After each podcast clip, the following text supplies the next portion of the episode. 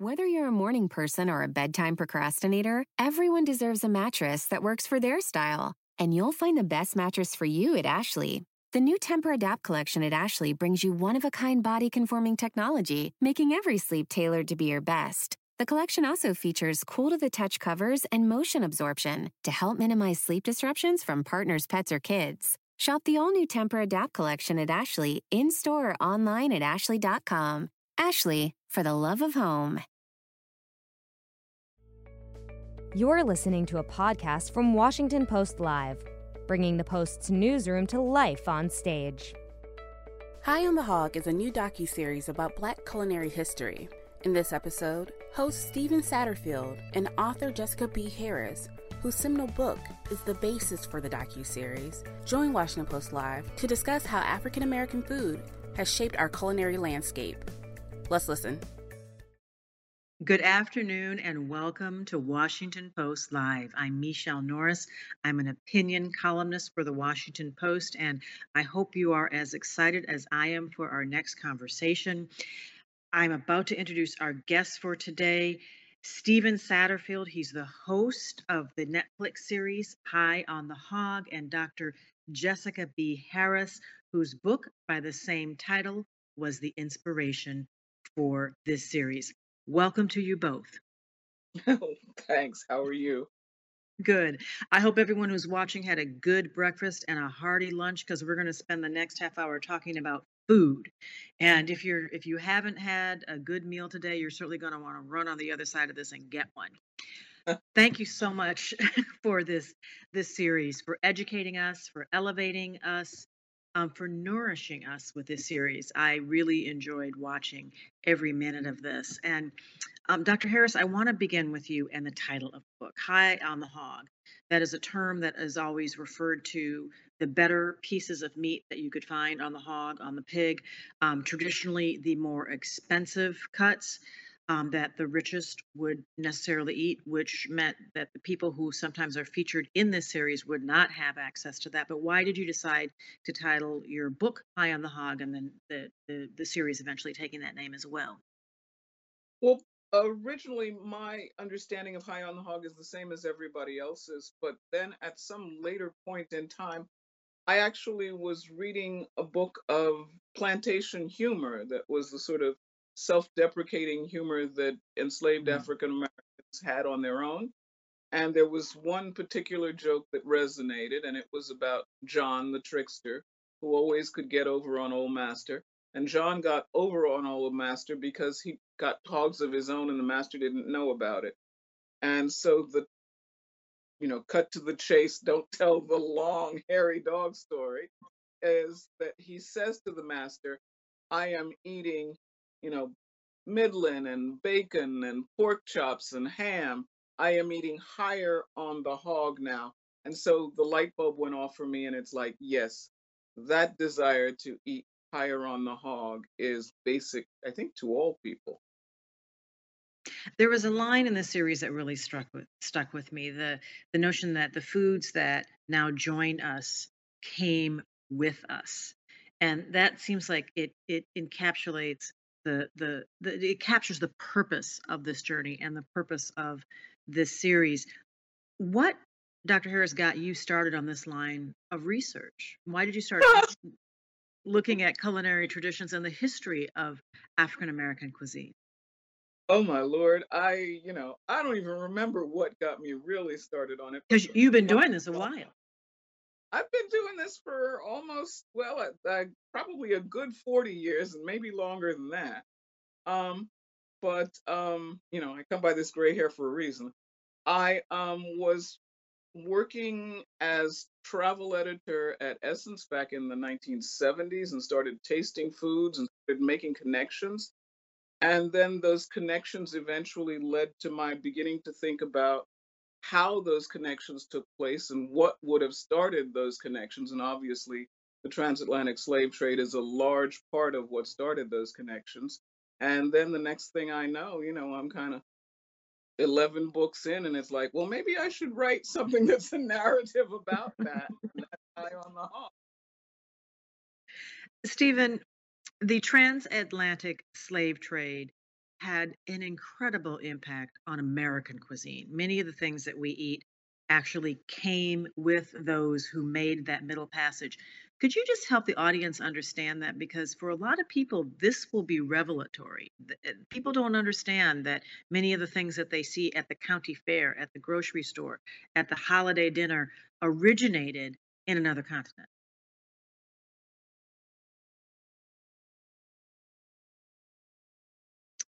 Stephen, I think I think you might be muted.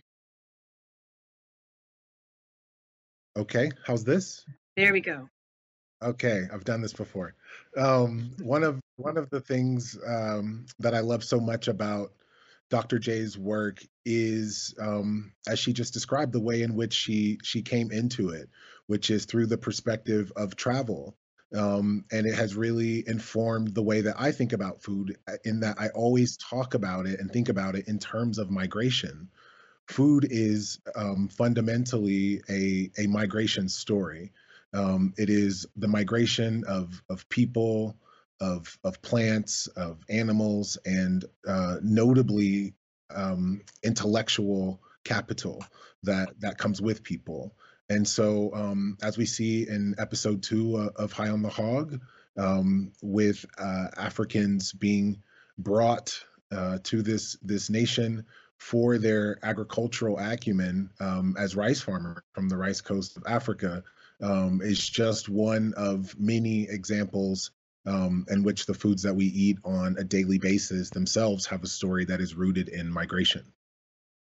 What are examples of some of the other foods that made that journey through the Middle Passage and are now just part of our regular diet? kind of sometimes well, depends where you're living. Go ahead.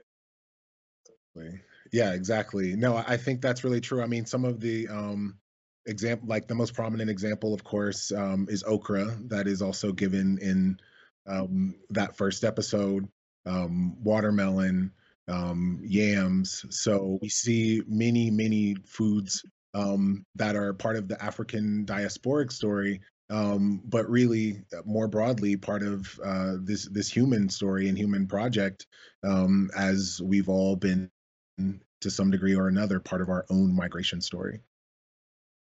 The series was masterful in blending the sobering realizations about slavery and enslavement and, and, and Black history with some of the more uplifting aspects of the African American story and traditions in America. Um, I want to ask each of you what was the most profound realization that you made? Because you've both been on this journey for a while. Dr. Uh, if I can call you Dr. J also, uh, you have written, you've written, I can't, I can't help myself there. You've written 11 books. Uh, Stephen, you have been someone who's called yourself an origin forager, um, have been doing this work through Whetstone Magazine. Yet I got the sense in watching this that even though you've been long at this game, that you both made profound realizations. If you'd each share perhaps one of those realizations with us. Hmm. Dr. J, you want to go first? Well, actually, no, but I will. Um, I think I don't know. I mean, I think for me, what one of the things that I thought was astounding and astonishing was to look at and to notice the way that these things are being continued. To look at the um, the lines that that are really unending of mm-hmm. a lot of these traditions, the way that they have been taken up and taken on by generation after generation is one of those things that I think my realization is link in the chain. You know, mm-hmm. I am a link in the chain, and the chain is ongoing, and all of that is good. Mm-hmm. Stephen? Yeah, I think that's a slightly more articulate version of what I'm thinking which is that um, the most profound realization for me came in just being in the physical space um, of the communities that um, we're referring to, these sort of descendants, um, these these culture keepers, um, and you know, to some degree, I uh, include myself humbly in that work and tradition. Um, but it's one thing to to read about it in in the text, um, for instance, like High on the Hog, um, or to even be aware of it tangentially through this um, you know, very social and sharing and digital culture that we live in. But there is no substitute for actually sharing space with the communities who have themselves protected and guarded um, communities and cultures, uh, oftentimes under improbable circumstances and conditions, um, so that we can still celebrate these cultures, our food cultures, and, and ways of life. Um, so I just had such a profound um, reverence and, and and and humbling for just what has been required for these traditions to endure over time. I can't pass a catering truck on the road or see a wedding taking place now that we're allowed to do that kind of thing again um, and gather again. But any place where caterers are doing work, serving large amounts of food to large amounts of people, and not think of your series now, and not understand that the, even the word catering, the notion of catering came from um, people who are descendants of the enslaved in Philadelphia. Can you explain that story for people who perhaps have not yet seen the series and help us understand why it's so important for us to understand these origin stories? Stephen, I'll yield that one to you. Yeah, so um, we see uh, we learn about the Dutrieuille family um, in Philadelphia um, through Lauren, who is a descendant of a very uh, prestigious catering family in Philadelphia. Um, and it's really, um, I think, so fitting for um, what the aim is for this work and, and for this material um, is really about a historical reorientation um, that appropriately places and centers the contributions of black people not just in this culinary story but but in the the, the story of the united states.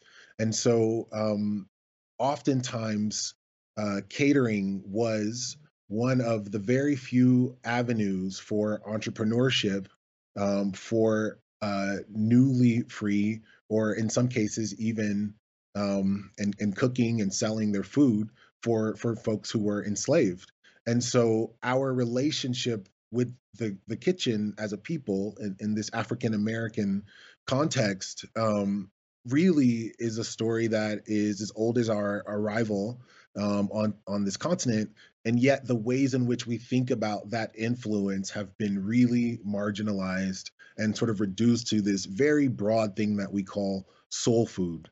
Um, and yet, even uh, you know, centuries after after these uh, catering entrepreneurs in Philadelphia, we know as as Black people um, growing growing up in the U.S., we all have catering entrepreneurs in our families, right? Often for the same reasons that the barrier for entry um, is much lower and allows us um, to take these skills and traditions that are parts of our families, parts of our kind of innate knowledge in, in some cases, um, and be able to create economic opportunity for ourselves. So um, it is a wonderful tradition um, that I think we all kind of, uh, as Black people, felt um, connected to, but uh, in learning the origins, uh, instills us with a sense of pride, you know, in in our influence um, in, in this culture.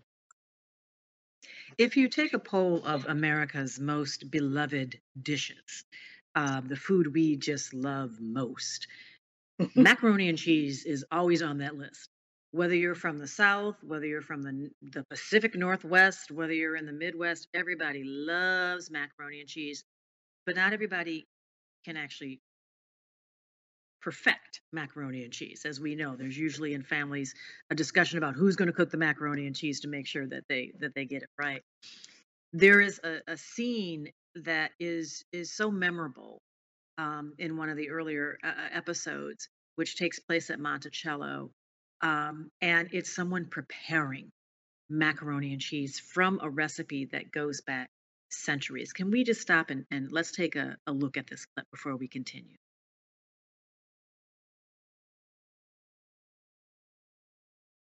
So we've been making mac and cheese here, and I understand that you are a descendant of the Hemings. I am. I am. I am related to the entire Hemings family. James Hemings would have been my great, great, great, great uncle. His brother Peter was my great, great, great grandfather. And so I feel a special relationship to this mac and cheese. Rightfully so. Rightfully so. So you must have grown up eating mac and cheese. Well, sure, we all did, didn't we? Yeah, we all did, right? Yeah. Yeah. And so, um, how did it feel once you realized that you were a descendant of the person or the family that helped popularize this dish in the U.S.? Well, first of all, I didn't grow up with that knowledge. I didn't learn that until recently. And now that I know that, I'm wondering where my royalties are. Thank you. We're all wondering that, actually. um, and beyond that, um, listen, it's really um, an honor. I'm lucky enough to know that history, but every black American has something like that in their backgrounds. They just don't know it. So I'm honored, I'm privileged, and I can't wait to taste this mac and cheese. If you will hand me our little tasting dishes, we will indulge ourselves. It's a wonderful scene. And she's a descendant of the Hemings, and that, of course, is a family related to Sally Hemings and, and uh, a woman who we now know uh, much more about because of the scholars like Annette Gordon Reed and others who have researched um, her. Uh, I was going to use the word relationship, but that's kind of an elastic word to describe um, her relationship with uh, with uh, uh, Thomas Jefferson and um, and their children, and now the descendants. This scene is so emblematic of the tone of the entire program. A dish that Americans love so much, clearly rooted in slavery. Dr. Harris, what was it like to research the origins of this this dish and to meet the people whose ancestors created, perfected, served this dish to dignitaries who would visit Monticello? Well, actually, researching the dish was wonderful, and I owed much to Annette Gordon Reed. Um, I unfortunately have not yet met the person who appears in the video. I was not there when it was taped, but I look forward to meeting her. The person that I do know is Dr. Leni Sorensen, who is the person who prepared the mac and cheese, and she, mm-hmm. for many, many years, was the resident African American scholar at Monticello. And so I've spoken with her a lot about that. But I think that the whole notion of just this history and how so much of our history is actually hidden in plain sight. Um, the uh, musical Hamilton talks about being in the room where it happened. Um, we have for generations and generations and generations in this country been in the room where it happened, but often never acknowledged as having been in the room. And so I think that's one of the things that I take away from that wonderful clip. Were you surprised when Dr. Sorensen prepared the mac and cheese at how simple its preparation was? Because it's become something in American traditions that is now much more five different cheeses and bechamel sauce and uh, panko crumbs on the top. But this was a, a very simple rendering of that dish. Yeah. Um, yeah, I was just delighted to be in the company of, of Dr. Sorensen, honestly. Um, as Dr. J alluded to, you know, her scholarship um, and sort of the Appalachian Mid Atlantic region um, has been very inspiring for me um, in my career. Um, and I think, in terms of simplicity, I don't know if I was surprised as much as sort of amused and delighted by it. You know, um, a really good reminder um, around origins, around um, availability and seasonality. Um, you start to realize that a lot of our food today is perhaps needlessly um, complex. Uh, so I, I really sort of reveled in how simple it was. You know, with the deaths of people like Edna Williams years ago and Leah Chase more recently, is it more important to actually forage for these stories right now because many of the people who can link us to our past are, are leaving and joining the ancestors? Dr. J? Uh, I cannot second that thought or, you know, trumpet that more loudly. I think it's very, very important. While I think on one hand it is extraordinary to look toward the youth who are maintaining some of these traditions, at this particular junction and at this particular time, it's almost Sankofa, you know, go back and fetch it. find mm-hmm. where you're from so you know where you're going and that means talk to the people who were here who were doing it who who knew them. I had the the distinct pleasure of knowing both edna lewis and leah chase i knew leah chase much better um, but that that whole idea of that connection of of learning from those people of talking to those people of of knowing those people of of understanding and maintaining the continuity of the work of those people is really kind of very important, particularly now that we are just beginning to find out things. I mean, as uh, as we learned and as you spoke of earlier, the Dutrieuille family in uh, in Philadelphia and their whole catering concern, and the whole idea that the catering goes back to actually a man named Bogle, who invented the idea of having kind of portable butlers or rentable butlers. And so you could have a butler even if you couldn't necessarily afford to have one on full-time staff. And that catering grew out of that is is astounding. And he was Mr. Bogle was so renowned that uh, Biddles, and we all know the name Biddles. There were the Biddles, and in my childhood there were the Biddle Dukes and all of that. Um, Biddle penned an ode to Bogle. He actually wrote a poem to Mr. Bogle. Mr. Bogle was so famous and so necessary to the working of households in Philadelphia. And so all of that, I mean, how many people have uncles, great uncles, um, grandfathers who were probably only called cooks, mm-hmm. but who and hold kitchens and today would have been called with luck would have been called chefs um, and they never talk about it because it was deemed domestic work and it wasn't considered, you know, white collar work, just something folks did. And so to go back, I think one of the things that the series for me sort of pouts and, and trumpets is, and not just for African Americans, but for everyone, find out where you're from. Mm-hmm. Talk to your people. You know, who are your people? who who are the folks that you know whose backs you stand on because the bottom line is none of us would be here unless somebody came before us so that is important and i think that that's one of my big takeaways from the series. And food is so much a part of that story yet everything is digitized now. I know that every time i find one of the recipe cards where my mother wrote out in her perfect penmanship her recipe for lemon cake, her recipe for Laura's pound cake, her recipe for sweet potato pie, her recipe for the rum sauce, which not too much. It's okay if you sip a little, but not too much there either. you know, and she, you know, and I and I love to see that, but we don't do that anymore because everything's digitized. Should we do that? Because often we learn how to cook by watching the people we love, but should we be writing this down or documenting it through film or in some way so that it's tangible and that it can be cherished and also passed down? Well, I mean, I think we all walk around with these little, you know, we have our documentable things. We all walk around with movie cameras in our pockets. Take a picture, uh, write it down if you can, if you want to, but ultimately, um, the technology may be more in our favor. African Americans are not necessarily people of the written word, people of the book. We are people of the word for certain, but our words are often oral. And so, as people with deep oral traditions, perhaps some of the better ways to maintain those traditions and to document those traditions is, is visually using video, using a camera. Um, you can then do both, but certainly do something.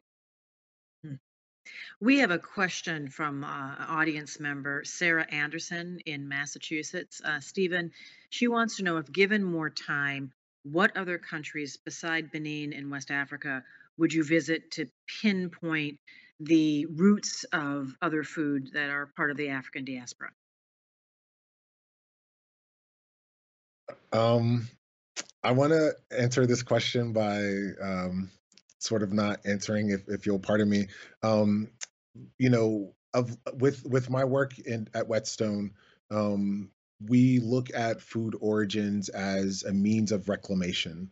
Um, and so we really believe that um, all of the ways in which marginalized people have been erased from history, um, food gives us a way to talk about that um, that oftentimes polite society does not.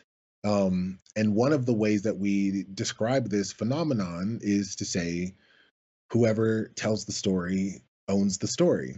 Uh, as a means of explaining the power dynamic, or rather imbalance, that is perpetuated uh, in narrative erasure. And so, you know, beginning in Benin, which is where we start off um, in Dr. J's text, um, is not actually my, my choice. Uh, it's it's based on it's based on the book and the text, um, and it's also based on decisions that were made by the creative team um, of Fabienne Toback, Karis Jagger, Roger Ross Williams, the director, Shoshana Guy, the showrunner. Uh, um, so even though I am the the host, um, those choices are are not mine alone. But I do feel that from an origin perspective, um, almost anywhere you go, there is uh, a, a, story to be told um, about the foodways from that place. You you listed a, a, bunch of names, starting with Roger Ross Williams, um, who's the director. You had a predominantly black production team. Um, why was that important, and what difference did it make? Mm-hmm. Um, I'm going to answer that. Dr. J, do you want to say something before though? No, no, I was going to add to the previous question, but we're. Oh well, please do, and then we'll come back. We'll come back to. Oh well, no, no, no. I would just say that in terms of the food, first of all, I kind of am the person who suggested Benin and, and sort of insisted on it simply because of its position in the transatlantic slave trade. Mm-hmm. Um, I would say equally, we could take any number of the countries as you go down the coast Senegal, Ghana, Sierra Leone, Liberia, uh, Nigeria, Togo, arguably, Cote d'Ivoire.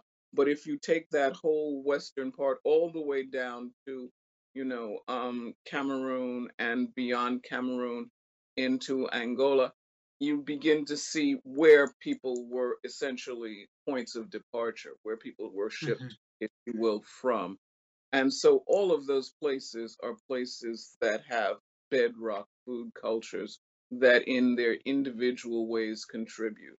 Um, you know, what what we see a lot of Benin, we see a fair amount of Senegal, Ghana. It depends on different time frames and of course mm-hmm. different places. We're talking about this in the United States context, but this uh, this journey exists in the hemispheric context. It's not just the United States, it's Brazil, it's the Caribbean, it's Peru, it's, you know, arguably Argentina and Uruguay, where nobody would believe it, but it's true, and so on and so forth. So that was what I just wanted to add to that.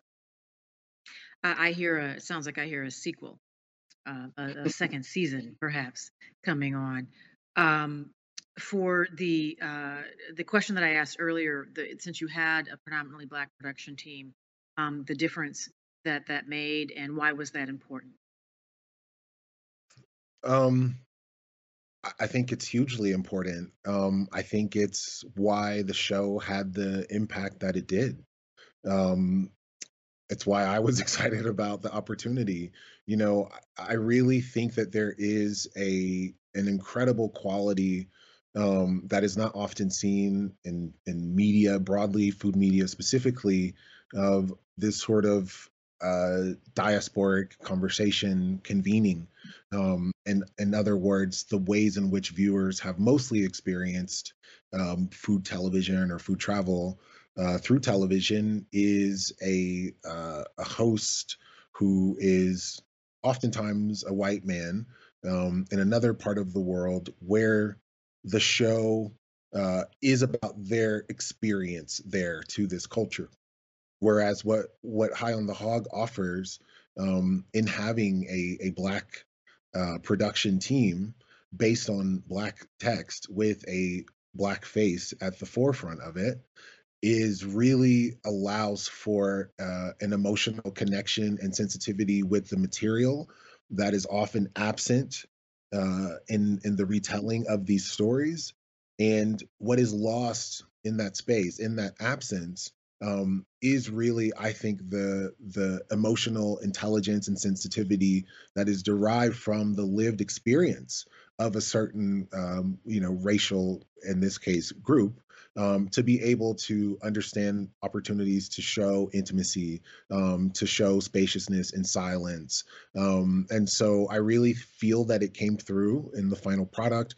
I think it's the intangible thing that people say that it's different and they don't understand why. Um, I believe that is what they're experiencing. And if I may Stephen add, Sat, go ahead. if I just may add one thing, um, there is a Nigerian proverb that says, "When the tale of the hunt is written by the lion, it will be a very different tale." So I think we are actually seeing a version of the tale of the hunt written by the lion. Right, right. This has been a delicious conversation, but unfortunately, we are out of time. So um, I just want to say thank you very much to Dr. Jessica B. Harris and Stephen Satterfield. It's been wonderful to talk to you. Thanks to both of you. My Thank you pleasure. I'm a, thank you. This uh, conversation certainly left me hungry, and I hope that you will find the series and take a look. Um, I also hope that you will join Washington Post Live tomorrow morning at 10 a.m. for a conversation with Republican Congressman John Curtis of Utah. He's also the chair of the new Conservative Climate Caucus. You can always head to WashingtonPostLive.com to register and find out more information about upcoming programs. I'm Michele Norris. As always, thanks for watching. Have a great day. Thanks for listening. To hear more interviews from this series and other Washington Post Live programs, visit us at WashingtonPostLive.com. Whether you're a morning person or a bedtime procrastinator, everyone deserves a mattress that works for their style. And you'll find the best mattress for you at Ashley. The new Tempur-Adapt collection at Ashley brings you one-of-a-kind body-conforming technology, making every sleep tailored to be your best. The collection also features cool-to-the-touch covers and motion absorption to help minimize sleep disruptions from partners, pets, or kids. Shop the all-new Tempur-Adapt collection at Ashley in-store or online at ashley.com. Ashley, for the love of home.